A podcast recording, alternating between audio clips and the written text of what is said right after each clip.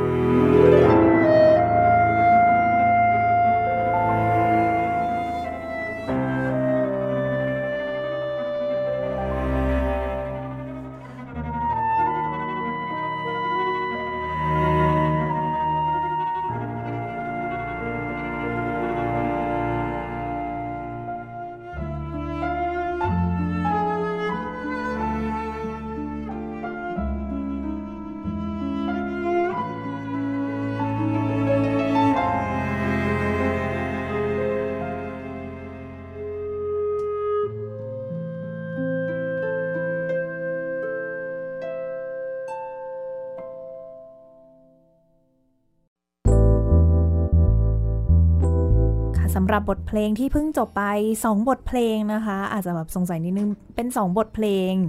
ที่วันนี้เนี่ยเราได้เชิญนักประพันธ์ของ2บทเพลงนี้เนี่ยมาเองเลยนะคะซึ่งเขาก็จะเป็นคนบอกเรานะคะว่าเป็นบทเพลงอะไรยังไงเหรอคะเพลงแรกนะฮะ Flying Theme เนี่ยเป็นเพลงเริ่มต้นของอาชีพการแต่งเพลงประกอบภาพยนตร์ของผมนะครับก็คือมันคือเพลงจบของตอนที่ผมเรียนอยู่ที่ USC นี่แหละที่อเมริกาใช่แล้วก็assignment จบก็คือให้เลือกเอาฉากอะไรก็ได้จากหนังเรื่องไหนก็ได้ที่มีอยู่แล้วแล้วก็มาแต่งเพลงประกอบเข้าไปใหม่เป็นเหมือนเป็นการสอบอะไรอย่างเงี้ยพี่ก็เลือกฉากจากที่เป็นแบบด็อกิวเมนทารีที่เป็นฉากแม่น้ำภูเขาอะไรที่ไม่ได้คอมพลิเคทมากอ๋อคือไม่จำเป็นต้องเป็นแบบว่าภาพยนตร์แต่เป็นสารคดีอะไรแบบนี้ก็ได้เหรอคะใช่พี่โกงนิดนึงเพราะว่าถ้าเกิดเราต้องการที่จะแต่งเข้าไปในซีนใช่ไหมครับมันจะต้องแบบมี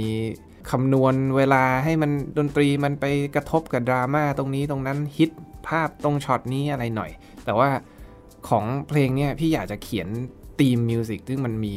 เมโลดี้ที่ฟังแล้วเพราะแล้วก็คอมพลีทในตัวมันเอง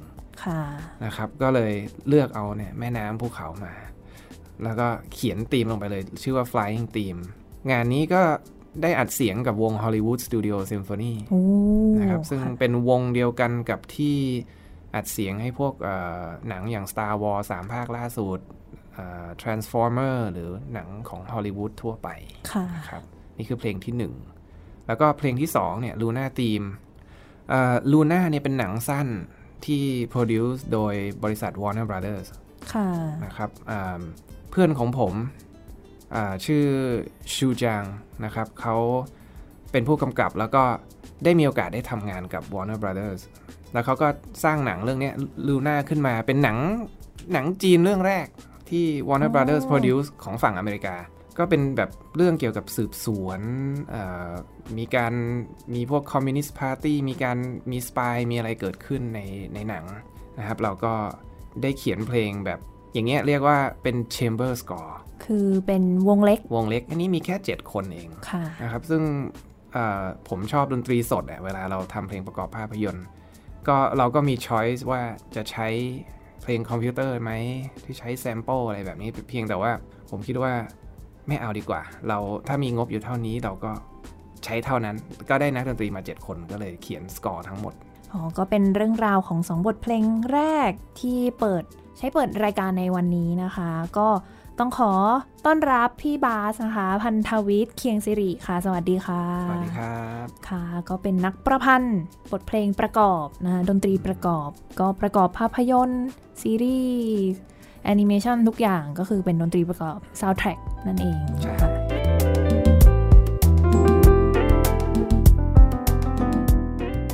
เล็กน้อยสั้นๆว่าเริ่มเข้าสู่วงการดนตรีได้ยังไงคะตั้งแต่เด็กๆเลยหรือเปล่าเดี๋ยวขออนุญาตใช้พี่นะครับไม่เอาแล้วผมได้เลยค่ะเต็มที่ค่ะ okay. กันเองตอน5ขวบพี่ได้เริ่มเรียนเปียโนเป็นครั้งแรกนะครับกับอาจารย์ศิลปาสารศาสตร์ตอนนั้นไม่ชอบอะเล่นไปแบบ1หรือ2เลสซั่นก็แบบร้องไห้งอแงแล้วก็เลิกไปอยู่พักหนึ่งแล้วเสร็จแล้วก็ได้มีโอกาสน่าจะช่วงอายุ14ขวบได้มีโอกาสได้มาเจอเบโธเฟนพิอาโนโซนาต้ามูนไลท์โซนาต้านะครับฟังแล้วก็แบบเกิดคลิกขึ้นมาว่าเราอยากจะกลับมาทำอะไรสักอย่างหนึ่งเกี่ยวกับดนตรีอย่างเงี้ยแล้วก็เป็นจุดเริ่มที่ให้ความสนใจเบนกลับมาทางนี้นะครับแล้วก็กลับไปเริ่มเรียนเปียโนอีกทีนึงจริงจังแล้วก็หาแสวงหาอาจารย์ทั่วราชอาณาจักรก็เลยช่วงนั้นเนี่ยช่วงมัธยมก็เลยได้มีโอกาสเรียนกับ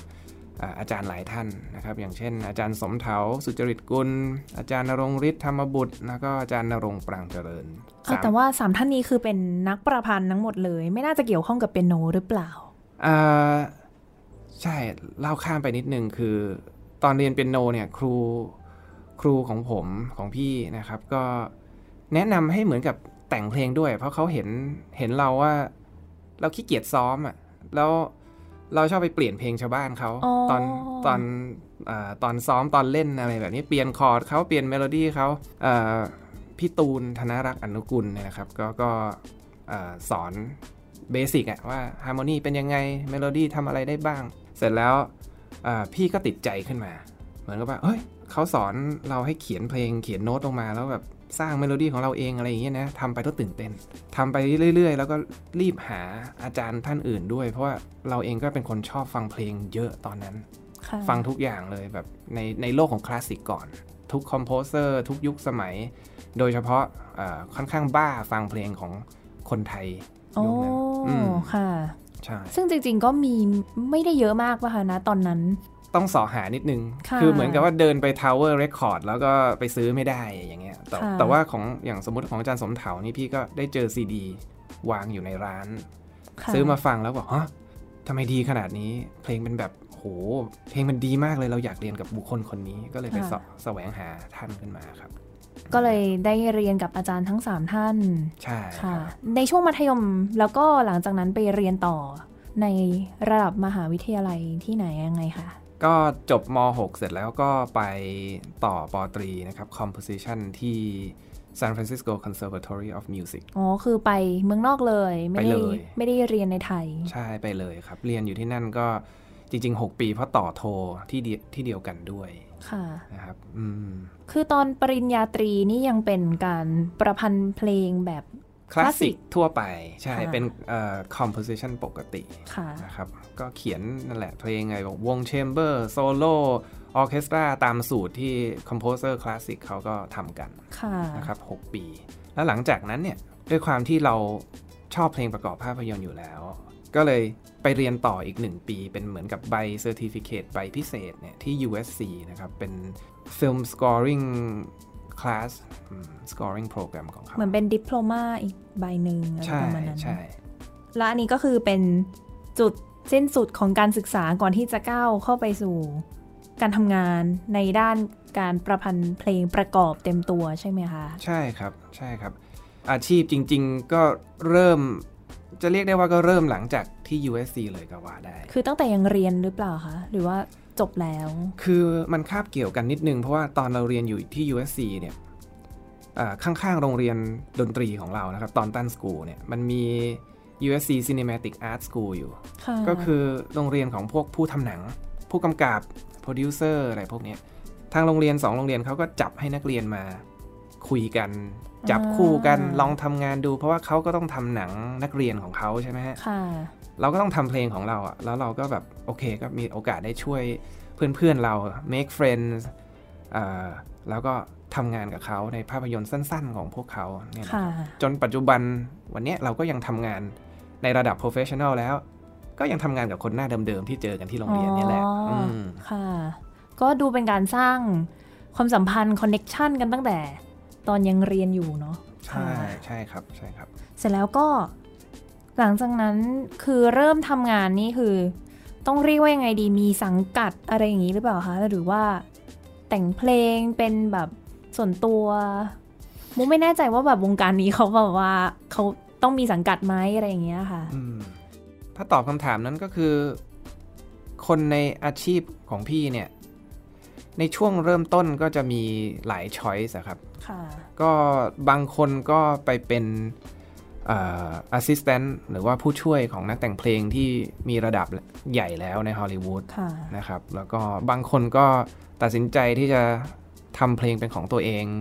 ล่างาน freelance ของตัวเองหรือบางคนก็ไปอยู่กับ trailer company บ้างทำเพลงให้แบบตัวอย่างหนังอย่างเดียวเลยนะครับหรือว่าบางคนก็แยกไปทำ orchestration ให้กับ composer คนอื่นหรือบางคนก็ไปเป็น music preparation ทำโน้ตทำ score หรือว่าบางทีก็ไปเป็น music editor หรือว่าเป็นrecording engineer ด้วยก็คือค่อนข้างที่จะกว้างอยู่ว่าตอนนั้นเนี่ยว่าเราจะเลือกไปทางสายไหนในการที่จะเริ่มต้นอาชีพนะครับของพี่เนี่ยจบจาก USC จริงๆเราก็ยังไม่ค่อยรู้ว่ามันควรจะไปยังไงตอนนั้นพี่ก็เลยเกาะกลุ่มอยู่กับเพื่อนกลุ่มนี้ที่เราเจอที่ USC นะครับแล้วก็พอเขาทำหนังอะไรมาเราก็ไปช่วยเขาแต่งสกอร์ให้มันก็จะเป็นหนังสั้นซะส่วนใหญ่นะก็ทำอย่างนั้นไปอยู่สัก6เดือนแล้วก็มีโอกาสที่ว่าครูของพี่คริสโตเฟอร์ยังนะครับคุณคริสเนี่ยเจ้าของเพลง Spider-Man ภาค 3 Hellraiser Drag Me to Hell แล้วก็หนังระดับโลกอีกหลายๆเรื่องครูพี่ก็บอกว่าต้องการคนช่วยแล้วเพราะว่าตอนนั้นเขากำลังเริ่มทำสกอร์หนังจีนเรื่องหงอคงภาคที่มีโจรฟ้านะครับ The Monkey King แกก็เรียกเราเข้าไปลองทำ orchestration กับ transcription ให้นิดหน่อยทำไปทำมาก็ติดลมเขาก็ติดใจแล้วผมเองพี่เองก็ติดใจด้วยก็เลยทำอยู่กับแกไปเป็นปีเราก็ทำสำหรับภาพยนตร์เรื่องนี้เลยหรือว่าแบบเรื่องนี้และเรื่องถัดๆไปเป็นผู้ช่วยของคริสด้วยนะครับก็ได้ทำหนังกับแกประมาณ 4-5 เรื่องแล้วก็ได้ทำโปรเจกต์อื่นๆด้วยพวกซองพวกอะไรที่คริสเขามีของเขาเราก็ไปช่วยส่วนใหญ่จะเรื่อง orchestration แล้วก็transcription ก็คือทำเป็นเหมือนกับว่ามีเพลงมาแล้วเราก็ไปแยกให้มันเป็นวงออร์เคสตราอย่างนี้ใช่ไหมคะใช่คือในฮอลลีวูดคอมโพเซอร์แต่ละท่านเนี่ยจะมี process การทำงานไม่เหมือนกันนะครับอย่างเช่นอย่างจอห์นวิลเลียมส์เนี่ยเขาแบบเขียนทุกอย่างมาเลยบนสกอร์อย่างเงี้ยแล้วก็พร้อมที่จะไปให้วงออร์เคสตราเล่นเลยหรือบางคนก็อาจจะเริ่มมาแค่เปียโนแล้วให้นักเรียบเรียงไปออร์เคสตราชันหรือบางคนอาจจะเขียนแบบ ครึ่งวงมาแล้วให้เรามาเติมอีกครึ่งวงหรือบางคนเขียนมาล้นมากๆแล้วเราต้องมาลดให้ลงมาพอเหมาะสำหรับวงที่จะเล่นนะครับแต่ว่าของคริสเนี่ยเขาจะเหมือนกับว่าเขาดูหนังปุ๊บเขาก็จะหยิบ iPhone ขึ้นมาแล้วอัดเลยที่เขาเล่นเปียโนอยู่ที่บ้านแล้วก็ร้องลายประสานต่างๆลงไปใน iPhone แล้วเสร็จแล้วเขาก็จะเรียกเราเข้าไปแล้วก็คุยกันบอกเนี่ยอยากได้ลายเนี่ยอยากได้เป็นไวโอลาลายนี้อยากได้เป็นทรัมเป็ตลายนี้อยากเป็นอย่างงี้ๆเราก็ไปอัดไอ้ conversation ของเขาที่เขาพูดมาแล้วก็กลับมาที่ออฟฟิศแล้วก็มานั่งสร้างเป็นสกอร์ขึ้นมานะครับนั่นแหละงานพี่ก็กับคริสก็จะเป็นประมาณนี้ให้ท่านผู้ฟังได้เห็นภาพว่าอ๋อมันเป็นอย่างนี้นี่เองขนาดมุกยังแบบอ๋อไม่เคยทราบมาก่อนว่ามันมีวิธีการทำงานที่หลากหลายมากใช่ครับเพราะว่าแต่ละคนมาจากต่างแบ็กกราวน์กันนะไม่ใช่ว่าคอมโพเซอร์หนังทุกคนจะเขียนสกอร์แบบจอห์นวิลเลียมได้แบบอย่างแบบคล่องแคล่วนะฮะกว่าจะไปถึง Final Product เนี่ยมันก็คงจะต้องใช้คนช่วยบ้างนี่เป็นเรื่องปกติแล้วส่วนตัวของพี่บาสเองมีประพันธ์เพลงสำหรับภาพยนตร์หรือว่าประกอบอย่างอื่นเนี่ยที่เป็นผลงานของพี่บาสเองเลยมีอะไรอีกบ้างคะหลังจากช่วงนั้นที่มีช่วยกับคุณคริสแล้วเนี่ยตอนเราช่วยคริสอยู่เนี่ยก็เริ่มได้รู้จักคอมโพเซอร์ที่ทำหนังในไทยค่อนข้างเยอะขึ้นก็คือจับกลุ่มคุยกันนะครับแล้วก็ได้รู้จักกับพี่ต่อยเทิดศักดิ์จำปาซึ่งตอนนั้นเนี่ยพี่เขากำลังทำสกอร์ตำนานสมเด็จพระนเรศวรภาค5แล้วพี่เขาก็ติดต่อมาบอกว่าช่วยพี่เขียนสัก 4-5 ฉากหน่อยได้ไหมค่ะก็เป็นการเริ่มต้นที่ได้ทำหนังเรียกว่าหนังไทยแล้วกันเป็นครั้งแรกก็เป็น additional composer ช่วยพี่เขาไปอันนั้นก็ยังคาบเกี่ยวกับช่วงเดียวที่เราทำกับคริสด้วยค่ะนะครับจบจากนเรศวรแล้วเนี่ยก็ได้มีโอกาสจับกลุ่มกับเพื่อนในคลาสเราเนี่ยใน USC เนี่ยตอนนั้นก็แบบกระจัดกระจายกันไปแต่ว่าได้มีโอกาสได้รับงานหนึ่งคือสารคดีเรื่อง Chef's Table ของNetflix ค่ะนะฮะคอมโพเซอร์นี่มีอยู่9คนในโชว์นี้อุ๊ยเยอะเนาะโอ้แบบดนตรีเยอะมากอะดนตรีตอนหนึ่งนี่40นาทีนะครับแล้วเราก็มันมีตั้งหลายซีซั่นหลายตอน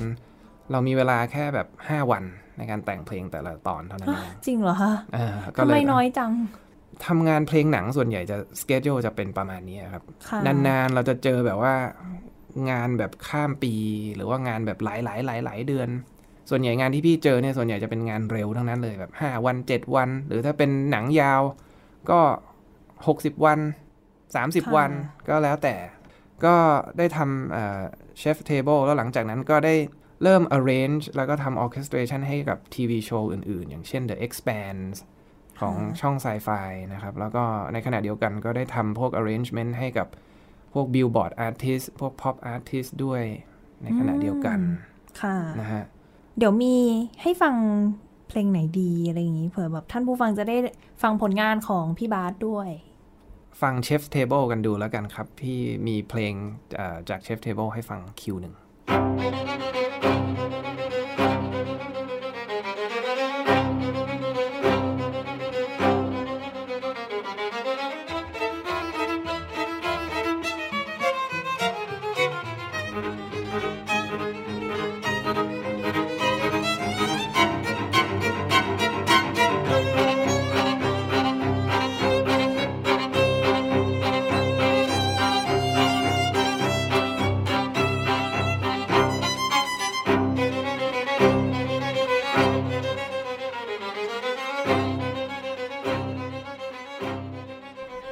บทเพลงจากภาพยนตร์สารคดีแล้วกันนะคะเรื่อง Chef's Table ต่อกันเลยว่าหลังจากนั้นแล้วมีผลงานอะไรยังไงอีกนะคะครับก็หลังจากนั้นเนี่ยพี่ก็ได้เริ่มที่จะเข้าหาตลาดจีนด้วยนอกจากตลาดอเมริกานะครับซึ่งภรรยาพี่เนี่ยซึ่งเป็นคนเป็นนักเปียโนแล้วก็เป็นมิวสิกซูเปอร์ไวเซอร์ด้วยเราก็ลองดูที่จะเข้าไปในเมืองจีนแล้วดูซิว่าเราจะสามารถที่จะใช้สิ่งที่เราเรียนมาสิ่งประสบการณ์ที่เราได้มาจากฮอลลีวูดเนี่ยไปปรับใช้กันในโลกแห่งภาพยนตร์จีนได้ไหมค่ะนะครับก็พอเข้าไปแล้วเนี่ยเราก็ได้ภาพยนตร์มาเรื่องหนึ่งชื่อ The Secret of Immortal Code นะครับเป็นภาพยนตร์ไซไฟและที่สนุกไปกว่านั้นก็คือเป็นหนังขาวดำของจีนซึ่งไม่ค่อยมียุคนี้นะฮะนั่นสิค่ะก็เราได้ทำคือเรียกว่างานนี้เป็นงานในฝันของพี่แล้วกันถือว่าเป็นงานที่ภูมิใจที่สุดในชีวิตหนึ่งงานเลยนะครับเพราะว่าเป็นหนังไซไฟที่มีแนวคล้ายๆกับเอเลี่ยนภาคหนึ่งนะครับก็เป็นพี่น้องสองคนนั่งเรือไฮเทคไปเพื่อจะไปตามหาคุณแม่ของเขาเนี่ยที่อยู่ที่ขั้วโลกเหนือติอาร์กติกแล้วในขณะเดียวกันเนี่ยตอนนั้นเนี่ยโลกมันก็มีโรคเชื้อโรคแพร่ระบาดซึ่งคนในโลกก็จะมีโอกาสที่จะล้มตายกันไปเยอะก็คือเป็นเรื่องราวของสองพี่น้องเนี่ยตามหาทั้งคุณแม่แล้วก็ตามหายาเพื่อจะรักษาคนในโลกนี้ด้วยนะครับที่บอกว่าเป็นงานในฝันชิ้นนี้ก็เพราะว่าสเกลของงานเนี่ยเราได้ทำทุกอย่างที่เราอยากทำอย่างเต็มที่นะครับอย่างที่หนึ่งก็คือเรามีวง Symphony Orchestra 95 คนที่ได้อัดเสียงให้เราในงานนี้นะครับแล้วก็ผู้กำกับเนี่ยก็อยากให้พี่ทำเพลงที่เหมือนกับเป็นการคารวะหรือว่าเป็นทริบิวต์ให้กับคอมโพเซอร์ไซไฟใหญ่ๆในฮอลลีวูดเนี่ยอย่างจอห์นวิลเลียมส์เจอร์รี่โกลด์สมิธเจมส์ฮอร์เนอร์หรือคริสยังเองก็อยู่ในคอนเวอร์เซชันที่เราคุยกับผู้กำกับก็เราก็เลยได้แอบลองเขียนเพลงในสไตล์ใกล้เคียงกับบุคคลเหล่านั้นซึ่งเป็นฮีโร่ของพี่อยู่แล้วนะครับแล้วทีนี้เขาก็เปิดโอกาสให้เราทดลองได้เต็มที่ด้วยทดลองสกอร์ได้เต็มที่ก็คือในช่วงที่เป็นมันจะมีตัวร้ายเนี่ยก็คือเป็นแบบมอนสเตอร์เป็นสัตว์ประหลาดเป็นซอมบี้นะครับในดนตรีของมอนสเตอร์เนี่ยพี่ได้ใช้ดับเบิลเบสโซโล่อย่างเดียวเลยเราเรียกดับเบิลเบสเพลเยอร์มาซึ่งเป็นเพื่อนกันนี่แหละชื่อไรอันนะครับมานั่งคุยกันให้เขาทำเสียงอะไรต่ออะไรให้เราทดลองดูนะครับเราก็มีโหเราลองไปสัก 3-400 เสียงอ๋อคือไม่ใช่แค่ว่าเล่นปกติแต่ว่ามีแบบว่าทำเป็นเหมือนแบบ extended technique บ้าง prepare ไม่ใช่ prepare เป็น no แต่ว่าเป็น prepare double bass บ้างใช้อุปกรณ์อย่างงู้นอย่างนี้ในการที่จะเอามาติดในสายบ้างนะครับหรือว่าไปเคาะข้างหลังเครื่องข้างๆเครื่องหรือว่าใช้อุปกรณ์อย่างอื่นเอามาสีแทนโบก็มีค่ะแล้วเราก็เอา texture ตรงพวกนั้นน่ะเอามาผสมกันจนกลายเป็นเพลงขึ้นมาให้เรา represent เกี่ยวกับเจ้าตัวมอนสเตอร์เนี่ยฉะนั้นจริงๆในโปรเจกต์นี้เนี่ยเดี๋ยวมีเพลงตัวอย่างให้ฟังด้วยนะครับสองเพลงก็คือเพลงแรกเนี่ยเรียกว่า The Mission แล้วกันเป็นพาร์ทที่ใช้ออร์เคสตราแล้วเพลงที่2 Blood on the Wall เนี่ยเป็นพาร์ทที่ใช้ดับเบิลเบสอย่างเดียวเลยก็เดี๋ยวให้ลองฟังกันดูว่ามีความแตกต่างกันยังไงนะครับนี่คือฟรีดอมที่พี่ได้จากผู้กำกับให้ทำได้เต็มที่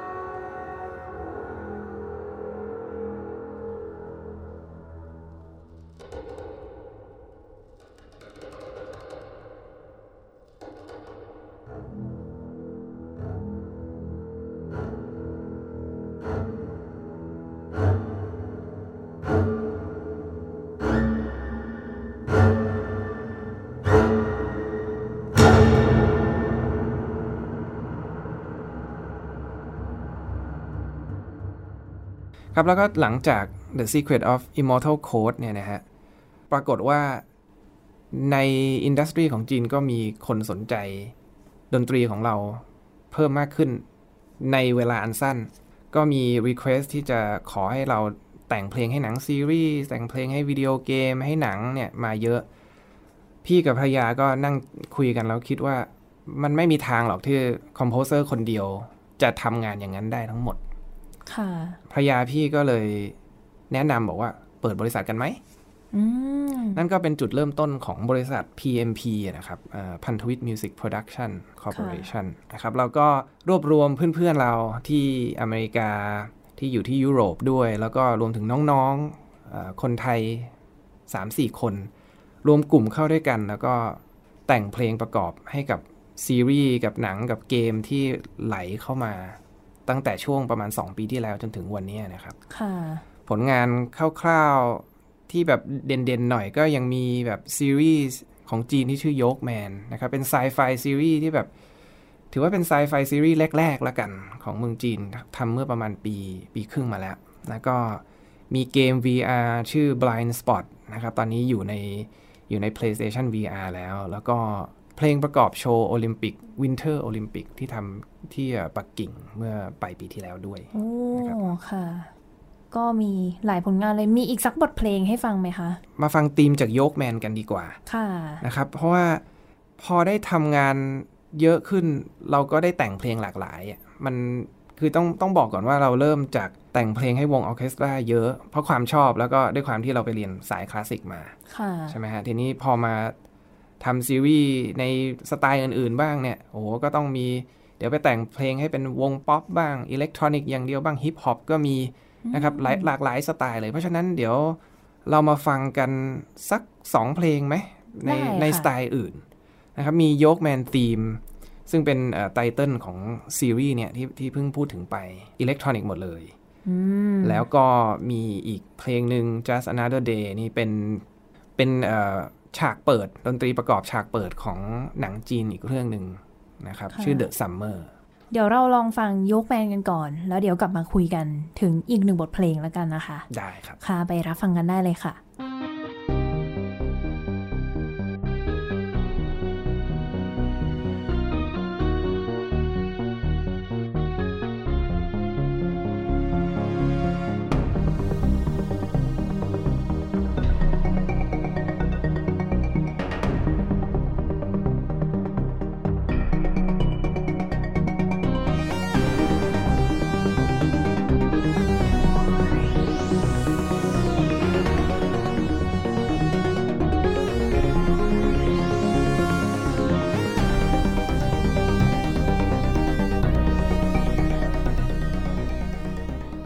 สักครู่เป็นบทเพลงจากYoke Manเป็นธีมอีกแล้วก็อีกอันนึงเมื่อสักครู่เราพูดถึงไปคือ Just Another Day ใช่ไหมคะจากหนังเรื่อง The Summer นะครับครั้งนี้เนี่ยเรียกว่าครั้งแรกที่พี่ได้ทำกับพวกร็อกแบนด์นะเป็นวงร็อกแล้วก็จริงๆมีวงออร์เคสตราด้วยแต่ว่าเป็นวงเล็กหน่อยสัก30คนมีร็อกแบนด์มีแบบดรัมเมอร์นะเราได้ดรัมเมอร์จากมือกลองของ Adele อ่ะมาเล่นให้ฟังมือกลองกับมือกีตาร์นี่ของอเดลทั้งคู่เลยก็มาเล่นเป็นโซโล่ให้เรานะครับแล้วก็ยังมี Hollywood Studio Symphony แบ็คอัพอยู่ข้างหลังด้วยค่ะอันนี้คือทางผู้กำกับเป็นคนขอมาหรือเปล่าคะว่าให้เป็นวงร็อกหรือว่าพี่เป็นคนตัดสินใจเองเลยอันนี้เราตัดสินใจเองนะครับคือในเรื่องต่อเรื่องมันจะไม่เหมือนกันอ่ะบางเรื่องผู้กำกับเขาจะมีอยู่ในหัวของเขาอยู่แล้วว่าเขาอยากได้ออร์เคสตราเขาอยากได้วงป๊อปแบบนี้เขาอยากได้แบบนี้แต่ว่าเผอิญว่าเรื่องนี้เขาก็บอกยังนึกไม่ออกว่าจะทำอะไรอยู่ไปเสนอมาแล้วกันแต่ด้วยความที่พี่เห็นว่ามันเป็นแบบหนังทีนเอจแบบว่าตัวละครอายุไม่เยอะเนี่ยวัยรุ่นเราก็เลยแบบโอเคเอาแบบอิเล็กทริกกีตาร์แบบจับๆเจ๋งๆหน่อยแบบกลองดังๆเท่ๆนะก็เดี๋ยวลองฟังกันดูค่ะ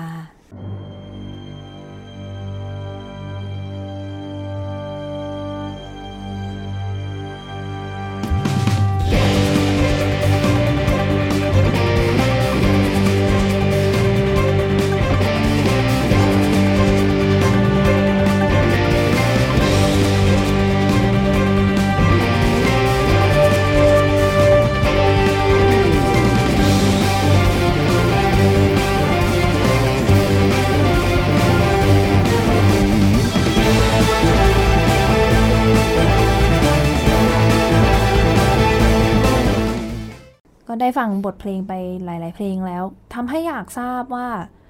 พี่บาสเนี่ยมีแนวทางวิธีการแต่งอะไรอย่างนี้ยังไงอะคะอย่างเช่นเมื่อสักครู่บอกว่าบางเพลงนี่ให้เวลาแค่5วันอย่างเงี้ยจะทำยังไงให้แบบหูเสร็จสมบูรณ์1เพลงได้ภายในเวลาสั้นๆแค่นั้นนะคะwork process นะครับก็หนึ่งเลยก็คือเราต้องเร็วหัวเราต้องเร็วใช่ไหมเราต้องมีเทคนิคที่ค่อนข้างแน่นคิดเมโลดี้ได้เร็วแล้วก็คิดทุกอย่างให้แบบเสร็จสิ้นภายในภาษาอังกฤษเขาเรียกว่า do all of this in one afternoon ก็คือถ้าเราใช้เวลาเกินกว่า3ชั่วโมงในการแต่งเมโลดี้เนี่ยอาจจะอันตรายแล้วเราอาจจะ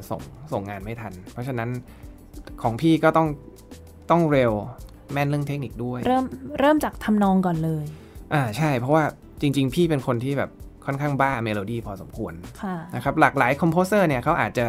มีจุดเด่นที่ต่างกันไปบางคนก็เท็กซ์เจอร์บางคนก็ออร์เคสเตรชันแต่ว่าของพี่ที่สำคัญที่สุดเป็นคอเนี่ยก็คือทำนองก็สังเกตนะครับในเพลงที่เล่นมาทั้งหมดที่เปิดให้ฟังเนี่ยไม่ว่าจะเป็นสไตล์ไหนก็ตามก็จะมีเมโลดี้ที่ชัดถ้าถามว่ากิมมิคคืออะไรกิมมิคส่วนตัวก็คือนี่แหละเมโลดี้ที่ชัดแต่ว่าจะทำ process ยังไงให้มันเร็วนอกจากแม่นแล้วต้องมีคนช่วยด้วยนะครับก็ในแนวเดียวกับที่พี่ไปช่วยคริสอย่างคอมโพเซอร์เพลงหนังทุกคนต้องมีทีมครับแทบจะไม่มีใครที่แบบทำงานด้วยตัวเองยกเว้นถ้าจะเป็นงานในระดับ low budget นิดนึงถ้าไม่มีงบประมาณที่จะมาจ้างคนอื่นก็อาจจะต้องลุยกันเองแต่ว่าโดยปกติแล้วก็ต้องมีทีมหนุนหลังอยู่พอสมควรนะครับของพี่ก็เรามีออร์เคสเตรเตอร์เรามีคอนดักเตอร์เรามีมิวสิกเอดิเตอร์แล้วก็มิวสิกมิกเซอร์อยู่ในทีมอยู่แล้วที่จะช่วยให้งานของเราเนี่ยมันไปถึงจุดสุดท้ายสำเร็จได้ในเวลาอันสั้นค่ะก็เรียกได้ว่าไม่มีหัวเดียวกระเทียมรีบไม่มีแน่นอนต้องทำเป็นทีมเป็น collaborative work จริงๆในการทำฟิล์มสกอร์โดยเฉพาะในยุคใหม่นะครับถ้าเป็นยุคโบราณยุคเก่าที่จอห์นวิลเลียมส์แม็กสไตเนอร์คอนโกทั้งหลายเนี่ยเขาทำเนี่ยมันมีเวลาเยอะกว่าเราตอนนี้มากนะครับเขาอาจจะมีเวลา4เดือน5เดือนในการทำสกอร์เรื่องหนึ่งก็เขาก็ค่อยๆเขียนกันได้แต่ทั้งนี้ทั้งนั้นจริงๆมันก็มีนะยุคเก่าที่แบบ Gone with the Wind เนี่ยดนตรี100เท่าไหร่60นาทีต้องทำให้เสร็จภายใน3อาทิตย์เขาก็ต้องเป็นระดมทีมมาช่วยกันหลายๆคนเหมือนกันนะครับก็ถ้าเป็นสมัยใหม่เนี่ยก็เราก็จะถูกบีบเวลาน้อยลงก็เป็นอย่างนั้นด้วยก็ดูจริงๆแล้วมันดูเป็นสิ่งที่สำคัญมากเลยใช่ไหมคะสำหรับเพลงประกอบเนี่ยไม่ว่าจะสำหรับภาพยนตร์สำหรับซีรีส์ละครหรือว่า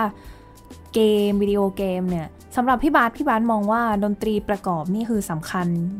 มากเลยใช่ไหมคะสำคัญมากแต่ว่าคนไม่ค่อยทราบว่าสำคัญนะครับเพราะอะไรเพราะว่าดนตรีเนี่ยมันคือสิ่งที่เราได้ยินใช่ไหมแต่มันเป็นสิ่งที่เราไม่เห็นมันเป็นสิ่งที่เราแบบมองไม่เห็นด้วยตาถ้าเกิดเรามองดูว่าหนังเรื่องนี้อุ้ยดาราสวยดาราหล่ออันนี้เราเห็นชัดแต่บางทีพอเราดูหนังเนี่ยหูเราไม่ค่อยได้จับแบบว่าเราได้ยินอะไรอยู่แต่ว่าเสียงซาวด์มิวสิกดนตรีประกอบเนี่ยคือตัวสำคัญที่สุดในการที่จะกระตุ้นอารมณ์ให้คนฟังและคนดูหนังเนี่ยนะครับถ้าไม่มีเพลงประกอบยกเว้นแต่ถ้าเขาตั้งใจนะว่าหนังเรื่องนี้ต้องไม่มีเพลงประกอบด้วยดีไซน์เนี่ยอันนั้นเป็นอีกเรื่องนึงแต่ถ้าหนังทั่วไปไม่มีเพลงเนี่ยจะจืดไปเลยทันทีไปเปิดหนังผีดูสิครับแล้วปิดเสียงเกิดอะไรขึ้นมันไม่ตื่นเต้นจะสะดุ้งไหมตอนผีออกมาก็เห็นแล้วอาจจะหัวเราะด้วยซ้ำอุ้ยทำไมผีตัวนี้ดูตลกจังแต่พอใส่เสียงฮึ่มขึ้นมาจากหรือเสียงที่แบบบิ้วสร้างอารมณ์มาก่อนที่ผีจะออกมาใช่แล้วก็จริงๆสำหรับพี่เนี่ยดนตรีประกอบมันคือตัวละครอีกตัวนึงในหนังที่เป็นตัวที่คอยช่วยเล่าเรื่องนอกจากตัวแสดงนักแสดงนะครับเพราะดนตรีมันจะบอกอยู่เรื่อยๆว่าตัวละครตัวนี้รู้สึกอะไรอยู่แล้วดนตรีเป็นอะไรที่เข้าถึงผู้ฟังได้เลยแบบอย่างเร็วที่สุดถึงแม้ว่าบางทีเขาไม่ได้สังเกตนะครับมีแบบฉากที่โอ้คนกำลังเศร้าอยู่เนี่ยเปิดเพลงเศร้าไปแป๊บเดียวก็จะรู้สึกตามไปด้วยนะครับเพราะฉะนั้นเนี่ยความสำคัญก็อยู่ตรงนี้ ในฐานะฟิล์มคอมโพเซอร์เราก็ต้องช่วยหนังตรงนี้นี่คือเป็นเมนมิชชั่นของฟิล์มคอมโพเซอร์เลยเราต้องช่วยให้หนังของเจ้านายเราเนี่ยผู้กำกับเนี่ยมันดูดีขึ้นมันแบบเติมเต็มกันเนาะเติมเต็มกันใช่ก็ดูเขาน่าจะลงทุนกับดนตรีค่อนข้างเยอะเลยใช่ไหมคะโอ้เรื่องทุนนี่เป็นเรื่องอะไรที่ยาวนะครับเพราะว่าทางจีนทางอเมริกาเนี่ยมันมีทั้งเรียกว่าถูกแล้วก็แพงมันมีทั้ง low budget แล้วก็ high budget ซึ่งในexperience ของพี่ก็ได้ประสบมาทั้งหมดตั้งแต่แบบ low budget ไปเลยจน high budget ถ้าเกิด low budget เราก็มีแต่คอมพิวเตอร์เครื่องเดียวแล้วก็ทำ sample ไปเป็น midi ไปถ้าแบบ full production ก็มีออเคสตราใหญ่โตโมโหฬารใช้นักดนตรีไม่อั้นจะใช้กี่คนก็ใช้ไปนะครับมันก็แล้วแต่เป็นงานต่องานไปแล้วสำหรับพี่บาสมองว่ามันแตกต่างกันมากไหมคะระหว่างดนตรีที่เป็นเครื่องเป็นคอมพิวเตอร์ผลิตขึ้นมากับดนตรีสดที่คนแสดงเองจริงๆสำหรับพี่ในฐานะที่เป็นคลาสสิคอลเทรนมาเราหูเรามีความรู้สึกว่ามันแตกต่างกันค่อนข้างเยอะนะครับเพราะว่าถ้าเราอย่างสมมติโอโบอย่างเงี้ยถ้าเรามีนักโอโบที่เก่งแล้วมีความอินกับอิโมชันในการเล่นเพลงนั้นเนี่ยคนฟังจะได้รู้สึกถึงอารมณ์ของคนเล่นด้วยนะครับแต่พอเป็นคอมพิวเตอร์แล้วอ่ะคอมพิวเตอร์มันไม่มีอารมณ์มันจะแข็งกระด้างเราพยายามโปรแกรมให้มันมีอารมณ์เพิ่มขึ้นมีไวบราโตมีความเป็นธรรมชาติขึ้นได้ถึงระดับหนึ่งแต่สุดท้ายแล้วมันก็ยังเป็นโรบอทอยู่อ่ะมันสู้มนุษย์ที่มีจิตใจมีความคิดจริงๆไม่ได้ใช่มันสู้มนุษย์ไม่ได้แล้วทีนี้พี่ก็เห็นว่าคอมโพเซอร์เวลาเจอโลบัดเจ็ตหรือว่างบน้อยเนี่ยทุกคนก็จะแบบโอเคใช้แซมออเคสตราก็ออเคสตราแบบใช้เครื่องไหนก็ได้แต่ว่าเป็นมิดี้นะฮะเพื่อให้งานมันสำเร็จได้เนี่ยแต่ว่าสำหรับส่วนตัวของพี่ก็คือพอเวลางบน้อยๆแล้วเนี่ยเราจะใช้เครื่องดนตรีสดอยู่ดีอ่ะแต่อาจจะใช้ได้แค่เครื่องเดียว2เครื่อง3เครื่องที่เป็นเครื่องหลักอะไรก็ว่าไปใช่ก็อย่างที่ผ่านมาใน Chef's Table นะครับเพลงนั้นเนี่ยก็เป็น String Quartet ค่ะก็เป็นแค่4คนเพราะฉะนั้นพี่ก็พยายามจะคุยกับผู้กำกับแล้วก็บอกให้เขาทราบว่า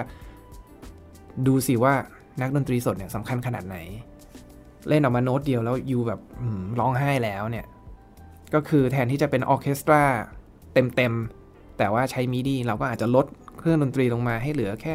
ไม่กี่ชิ้นแต่ว่าเป็นเครื่องดนตรีสดหมดเราก็ยังได้ quality emotional quality ตรงนั้นเก็บไว้อยู่ได้ครับค่ะก็จริงๆก็ลึกซึ้งมากกว่าที่คนคิดว่าแบบอุ๊ยดนตรีอาจจะแบบว่าก็แค่ส่วนประกอบอันนึงแต่จริงๆแล้วมันมีความสำคัญมากเลยเนาะสำหรับใช่ครับเพราะว่าถ้าเกิดโอเคถ้าเกิดคิดแค่ว่ามันเป็นส่วนประกอบอันนึงมันก็จะเป็นสกอร์ที่แบบserviceable ก็คือว่ามันใช้ได้กับหนังแล้วมันก็ผ่านไปค่ะแต่ว่าดนตรีประกอบที่เรารู้จักดังๆอ่ะนะ Lord of the Rings Star Wars Harry Potter Titanic เนี่ยคือผู้กำกับกับคอมโพเซอร์ไม่ได้คิดว่ามันเป็นแค่แบบอะไรผ่านๆไปเขาคิดว่ามันเป็นอาร์ตฟอร์มถึงแม้ว่ามันจะเป็นงานทำเงินให้เขาอยู่กินได้แต่ว่าเขาก็คิดว่างานนี้ต้องทำให้มันออกมาในเพอร์เฟกต์ที่สุดนะครับเพราะฉะนั้นก็เต็มที่นะครับเพราะฉะนั้นก็ทุกงานที่พี่ทำเนี่ยพี่ก็จะพยายามวาดสแตนดาร์ดตรงนั้นว่าอย่างน้อยๆสกอร์เนี่ยให้มัน stand on its own ได้ก็คือว่าไม่ต้องมีภาพยนตร์มีแค่เพลงใช่ใช่ใช่ครับเหมือนที่ทุกวันนี้คนก็ยังเปิดฟังเพลง Star Wars กันหรือว่าเล่นในคอนเสิร์ตไงใช่โดยที่ไม่ต้องมีภาพประกอบเลยก็ได้ใช่เพราะว่าถ้าเกิดดนตรีมันทำหน้าที่ของมันได้สำเร็จในหนังเรื่องนั้นๆเนี่ยเวลาไปเล่นที่ไหนสมมติว่า Star Wars เนี่ยตาโผล่มาเรานึกถึงหน้าลุค Skywalker ไปแล้วใช่ไหมมียานมีอะไรมียานอวกาศยิงกัน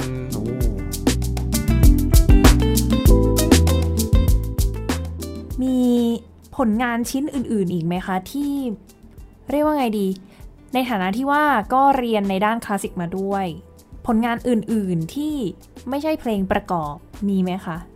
ถ้าไม่ใช่เพลงประกอบใช่ไหมครับก็พอมีด้วย เอาเป็น3กลุ่มใหญ่ๆแล้วกันกลุ่มที่1ก็คือเพลงร้องเพลงร้องเนี่ยเราก็ทำนะครับในบริษัทพี่ก็ทำ ตัวเองก็เขียนด้วยเพลงร้องให้ศิลปินเพลงร้องให้ภาพยนตร์ก็ประกอบอยู่ดีแต่ว่าเพลงร้องอ่ะมันไม่ได้ไปอยู่ในซีนหรืออะไรอย่างนี้อ๋อแปลว่าต้องมีคนที่แต่งเนื้อเพลงด้วยหรือเปล่าคะหรือว่าทำแค่ตัวดนตรีอย่างเดียวก็จริงๆบริษัทรับทำเนื้อเพลงด้วยภาษาอังกฤษภาษาจีนนะครับภาษาไทยแล้วก็มี lyricist หรือว่านักประพันธ์เนื้อร้องอยู่กับเราด้วยนะครับก็จัดทำให้ทั้งหมดแล้วก็อันนี้คือกลุ่มหนึ่งก็คือซองแล้วก็กลุ่มที่สองก็คือ classical piece ก็คือเพลงคอนเสิร์ตเพลงซีรีส์ทั่วไปนะครับก็มีบ้างคืออยากทำเยอะกว่านี้แต่ด้วยเวลามันเต็มหมดแล้วเวลาเราทำเพลงหนังเนี่ยนะฮะบริษัทตอนนี้มีงานอยู่10ชิ้นทั้งซีรีส์ทั้งหนังเกมแล้วก็โฆษณาก็ไม่มีเวลาแล้วที่จะไปทำเพลงคลาสสิกตรงนั้นคือเพลงคลาสสิกเนี่ยพี่สงวนเอาไว้ให้เป็นแบบเพลงของตัวเองใช่ไหมเพลงหนังเนี่ยเราทำเพื่อช่วยคนอื่นทำคอลลาบอเรทกับคนอื่นแต่ว่านี่คือทำเพื่อตัวเองนะครับก็ที่ผ่านมาเร็วๆเนี้ยเพิ่งเขียนเพลงให้โซโล่ฟลูทไปหนึ่งเพลงเป็นคอมมิชชั่นจากคุณซาร่าแอนดอนนะครับเขาเป็น principal flutist จาก Hollywood Studio Symphony นี่แหละก็เขามาคอมมิชชั่นให้เราเขียนเพลงโซโล่ให้เขาที่มันธีมมันอยู่เกี่ยวกับโควิดsituation ตอนนี้โควิด-19 นี่เลยคือไม่จำเป็นจะต้องเป็นเกี่ยวกับตัวเชื้อโรคหรือว่าอะไรแต่ว่าก็เป็นปี2020โดยรวมโดย general นะครับว่าเพราะปีนี้มันมี chaos มันมีเหตุการณ์อะไรเกิดขึ้นใช่ไหมพี่ก็เลยเขียนเพลงขึ้นมาเป็นแบบเป็นเหมือนกับเพลงนั่งสมาธิแค่หายใจเข้าหายใจออกหายใจเข้าหายใจออกโดยที่ไม่ต้องมีทำนองไม่ต้องมี harmony ไม่ต้องมีอะไรเพื่อหวังว่าคนที่ได้เล่นเนี่ยจะได้นำความสงบได้เกิดขึ้นกับตัวเองด้วยอย่างน้อยๆสัก 2-3 นาทีเพลงไม่ยาวแค่3 นาทีเองเพลงนี้มันไม่ได้บอกให้เห็นว่าคนแต่งเก่งขนาดไหนคนเล่นเก่งขนาดไหนแต่แค่ต้องการที่จะให้มีฟังก์ชันโดยดึงความสงบมาให้กับผู้เล่นและผู้ฟังก็เป็นประโยชน์นะครับในอันที่3ก็คือคอนเสิร์ตสวีทจากฟิล์มสกอร์อันนี้ก็ประมาณเดียวกับที่วงออเคสตราเล่นเพลง Star Wars ในคอนเสิร์ตของพี่เองด้วยความที่เพลงมันเป็น melodic heavy อ่ะเราก็จัดเรียบเรียงเพลงหนังต่างๆของพี่ออกมาให้เป็นคอนเสิร์ตสวีทแล้วก็คือเป็นบทเพลงที่ใช้สำหรับบรรเลงเฉยๆเลยโดยวงอะไรอย่างนี้ใช่ไหมคะใช่ครับก็อาจจะนำมาขยายด้วยเพราะบางทีเมนธีมจากภาพยนตร์เรื่องนี้ในหนังเรามีเวลาโชว์แค่1นาทีครึ่งแต่ว่าพอออกมาเล่นในคอนเสิร์ตแล้วพี่ก็พยายามขยายมันให้แบบมันมีเนื้อดนตรีแน่นขึ้นน่ะก็อาจจะเป็นแบบ4นาที5นาทีให้มันฟังดูเป็นพีซขึ้นอันตรงนี้ก็เป็นอีกกิจกรรมหนึ่งที่บริษัทเรากำลังมีตัวอย่างให้ท่านผู้ฟังได้ฟังไหมคะเป็นสักเพลงหนึ่งฟังนเรศวรสวีทก็ได้วันนี้ตัดช่วง Battle Scene มาให้ฟังได้ครับอันนี้คือบรรเลงโดย Thailand Philharmonic Orchestra นะครับ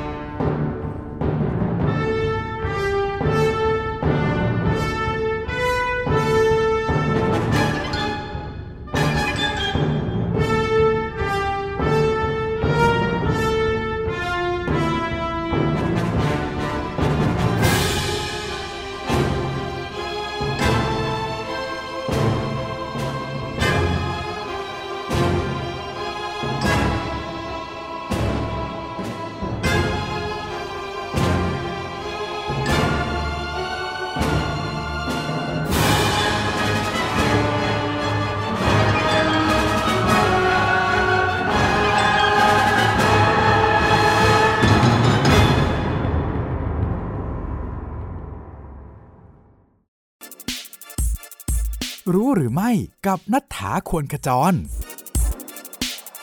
รู้หรือไม่ทำไมทหารอากาศถึงเผาเปียโนการเผาเปียโนถูกใช้ในการประกอบพิธีของกองทัพอากาศทั้งในสหราชอาณาจักรสหรัฐอเมริกาและแคนาดา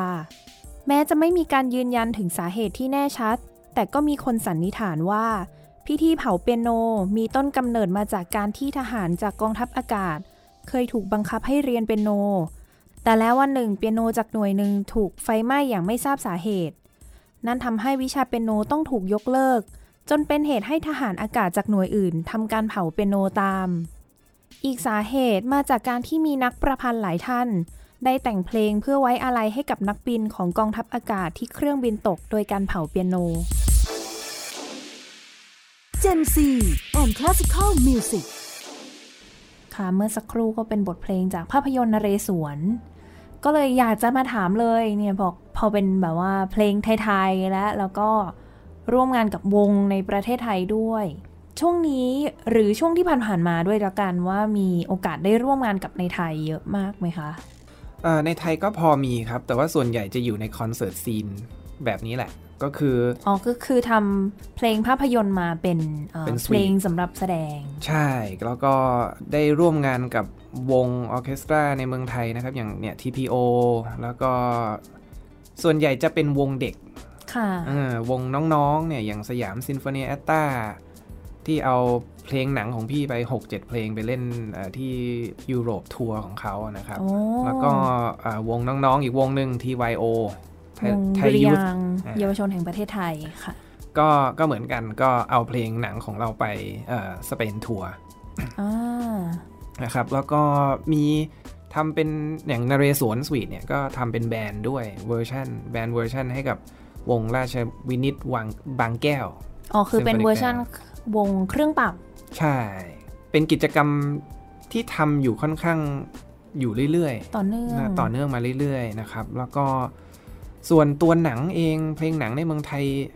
จริงๆไม่ได้ทำเยอะขนาดนั้นคือหลังจากนเรศวรมาเนี่ยก็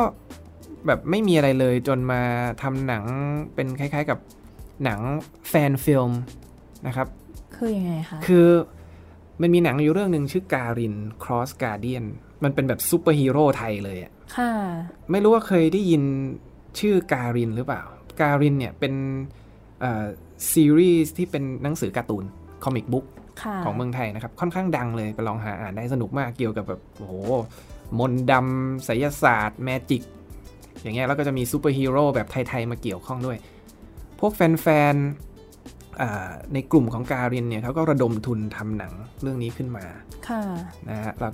ก็ได้ช่วยพี่ผู้กำกับพี่เมธนะครับทำสกอร์ให้เขาค่ะด้วยก็เพลงแบบมาเวลเลยแบบมาเวลฮีโร่อีกสกอร์เลยแล้วก็นี่ก็มีคอนเสิร์ตสวีทซึ่งวงทั้ง 2-3 วงที่กล่าวไปก็ได้นำไปแสดงมาแล้วค่ะนะครับแล้วก็ถัดลงมาก็มีที่เพิ่งออกไปใน Netflix เนี่ยคือสารคดีของ BNK48 อันนี้คนน่าจะคุ้นกันอันเนี้ยทางบริษัทพี่ handle เรื่อง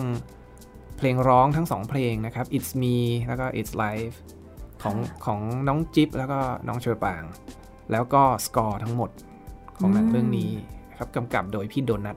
แล้วในอนาคตจะมีแผนที่จะทำร่วมงานกับในไทยอีกไหมคะก็ถ้าเป็นคอนเสิร์ตสวีทพวกนี้ก็อยู่ทำอยู่เรื่อยๆนะครับก็พยายามจะทำชิ้นใหม่ออกมาแล้วก็ให้น้องๆไปแฮฟฟันน่ะคือพี่ทำคอนเสิร์ตสวีทพวกนี้ก็คืออยากให้น้องๆได้มีโอกาสได้เล่นเพลงที่สนุกแล้วก็ติดหูค่ะใช่เพราะเพลงพวกนี้นี่ค่อนข้างจะแบบสนุกเนาะค่ะคือมันอาจจะไม่ได้ substance แบบ Mahler Symphony ซึ่งโอ้โห complicate structure แล้วก็มีอะไรอย่างนั้นเยอะๆอันนี้ก็เป็นแบบเมโลดี้ง่ายๆไม่ซับซ้อนเล่นแล้วก็ enjoy แล้วก็จบไปนะครับแล้วก็มีแพลนที่จะทำแบบนี้อยู่แล้วก็ส่วนโปรเจกต์อื่นๆตอนนี้ก็อาจจะยังบอกไม่ได้ว่ามีอะไรยังต้องเป็นความลับก่อนแต่ก็ตอนนี้ก็คงจะมีงานทั้งอเมริกาแล้วก็จีนแล้วก็ทางไทยด้วยก็มีนะครับที่กำลังจะเข้ามา แต่ก็ยังไงก็พอมีข่าวสารอะไรออกมาก็เดี๋ยวติดตามกันได้ติดตามได้ที่ไหนดีคะเผื่อมีท่านผู้ฟังสนใจอยากจะเสพผลงานของพี่บาสไปที่พันทวิต music.com นะครับค่ะก็เป็นเว็บไซต์ส่วนตัวหรือว่าเสิร์ชชื่อ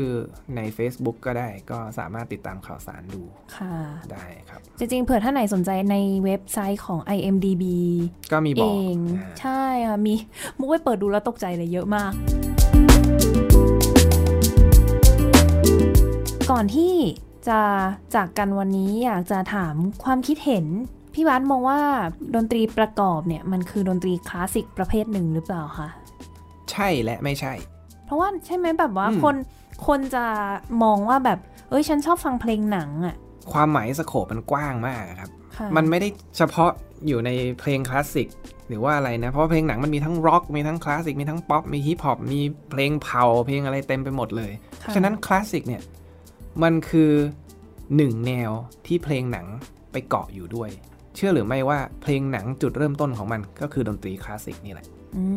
เอาเฉพาะจุดเริ่มต้นก่อนก็คือยุค 1930-1920 พวกเนี้ยที่เริ่มมีอาร์ตฟอร์มแบบนี้เกิดขึ้นคอมโพเซอร์นี่เป็นคอมโพเซอร์ชาวยุโรปที่แต่งเพลงพวกประเภทออเปร่าพวกซิมโฟนีพวกคลาสสิคอลโรแมนติกเขาก็ย้ายมาที่ฮอลลีวูดแล้วก็มาเขียนเพลงในแนวที่เขาเขียนเป็นออร์เคสตราวงใหญ่ๆฮาร์โมนีแบบวากเนอร์ริชาร์ดสตราวส์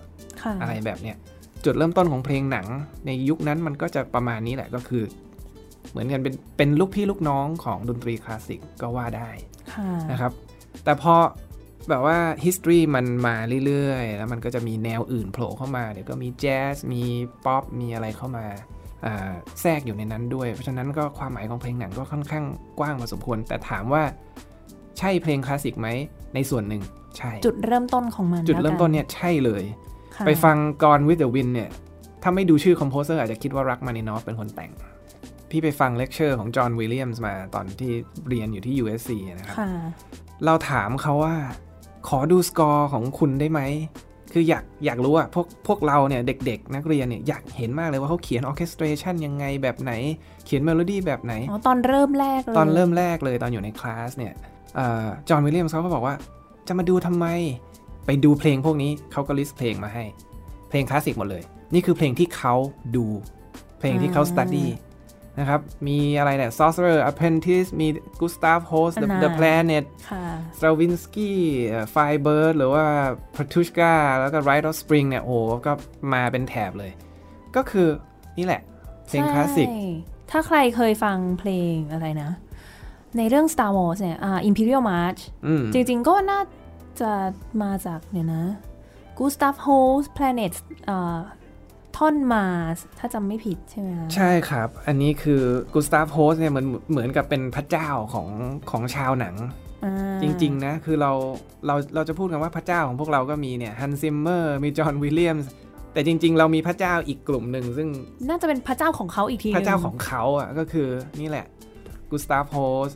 วากเนอร์ก็ใช่คอนโกจริงๆคอนโกก็คอนโกนี่คือเขาเองก็คือเป็นฟิล์มคอมโพเซอร์อยู่แล้วทั้งคลาสสิคอลแล้วก็ฟิล์มคอมโพเซอร์ดีใจมากต้องบอกว่าแบบโชคดีจริงๆที่พี่บาสอยู่ไทยพอดีเพราะปกติจะไม่ได้อยู่ไทยนะใช่ติดโควิดกันทั่วหน้าติดโควิดหาตั๋วเครื่องบินกลับไม่ได้ซิตี้ล็อกดาวน์เข้าเมืองไม่ได้ก็ตอนนี้ก็อยู่ไทยไปก่อนค่ะก็ต้องขอบคุณมากๆเลยที่มาแบ่งปันประสบการณ์เรื่องราวดีๆให้กับท่านผู้ฟังทุกท่านนะคะขอบคุณค่ะครับยินดีครับแล้วก็ขอบคุณที่เชิญมาครับผมค่ะท่านผู้ฟังคะสำหรับวันนี้เวลาก็หมดลงแล้วดิฉันมุกณัฐฐาคนขจรและพันธวิทย์เคียงสิริเราสองคนขอลาไปก่อนสวัสดีค่ะสวัสดีครับ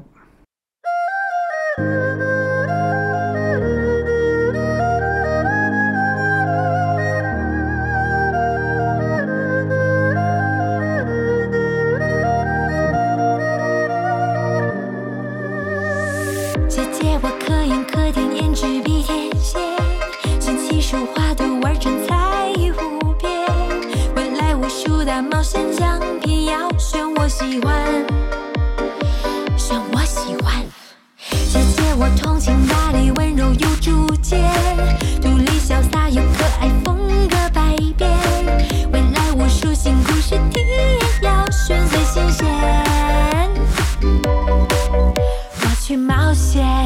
你去冒险，勇敢的姑娘把彩云当秋千。我去体验，你去体验，野生的姑娘能 hold 住一片天。